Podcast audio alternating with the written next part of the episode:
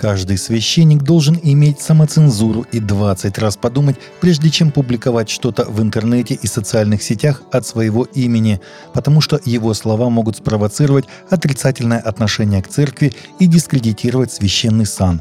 С таким предостережением выступил патриарх Московский всей Руси Кирилл. Его ответы на вопросы духовенства Московской митрополии опубликованы на сайте РПЦ. Прежде чем что-то опубликовать, 20 раз подумай, ведь публикации от имени священника на любую тему уже вызывают определенное отношение читающих.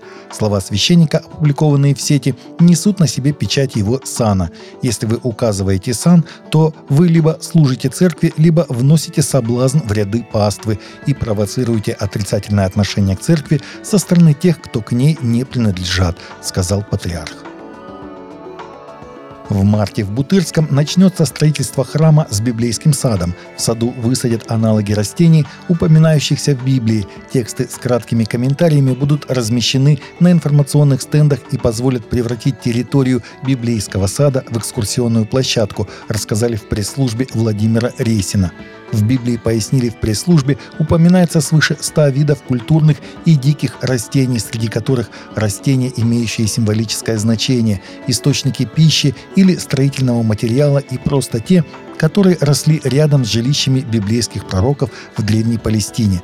Высадить при храме планируется в том числе их аналоги, которым легче адаптироваться к московскому климату – Цель проекта – создание досуговой, культурной и информационной среды для городского человека-интеллигента.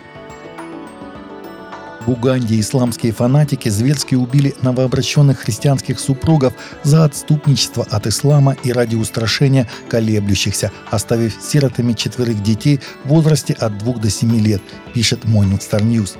Мусульманская супружеская пара в Восточной Уганде, растившая четверых маленьких детей, уверовала во Христа и приняла крещение, но уже через два месяца, 2 февраля, исламские фанатики зверски зарезали обоих новообращенных, сообщили местные источники кенийскому изданию Morning Star News, которое годами ведет хронику гонений на христиан в этом регионе континента – 38-летний Тваха Намвою и его 27-летняя супруга Надиму Катоко пали мучениками за веру возле своего дома в деревню Булалака в приходе Саала округа Кибуку, как сообщил их сосед-христианин на условиях анонимности из боязни отмщения, я слышал, как люди, пришедшие к дому под покровом ночи, громко говорили по-арабски и на языке лугвере, убеждая друг друга, что Тваха заслужил суровую кару за отречение от ислама, поведал он.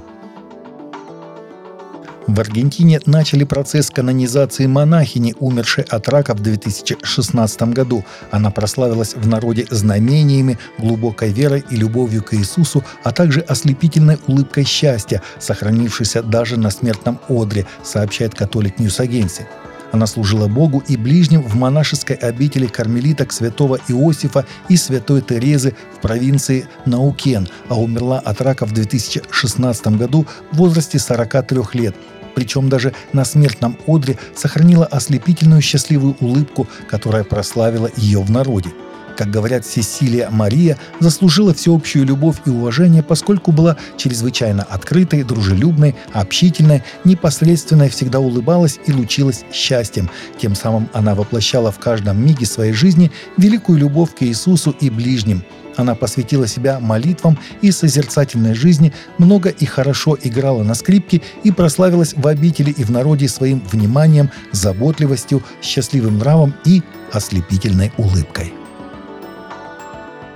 Индуистские радикалы в Индии требуют по суду рассадить пару львов в зоопарке из-за религиозной несовместимости, ибо львица носит имя индуистской богини, а лев – мусульманского императора XVI века, сообщает The Guardian. Индуистская националистическая организация Вишва Хинду Паришат, Всемирный конгресс индусов, 9 февраля подала в суд штата Западная Бенгалия иск с требованием о разводе львицы, носящей имя богини Ситы, с недостойным ее львом Акбаром, названным по имени могущественного мусульманского императора XVI века эпохи великих моголов.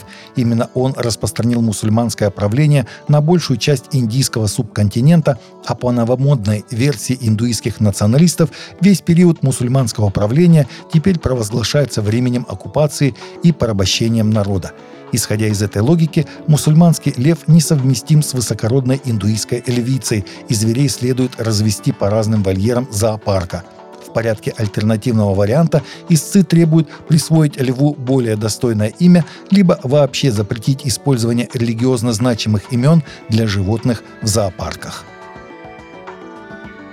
Таковы наши новости на сегодня. Новости взяты из открытых источников. Всегда молитесь о полученной информации и молитесь о страждущих.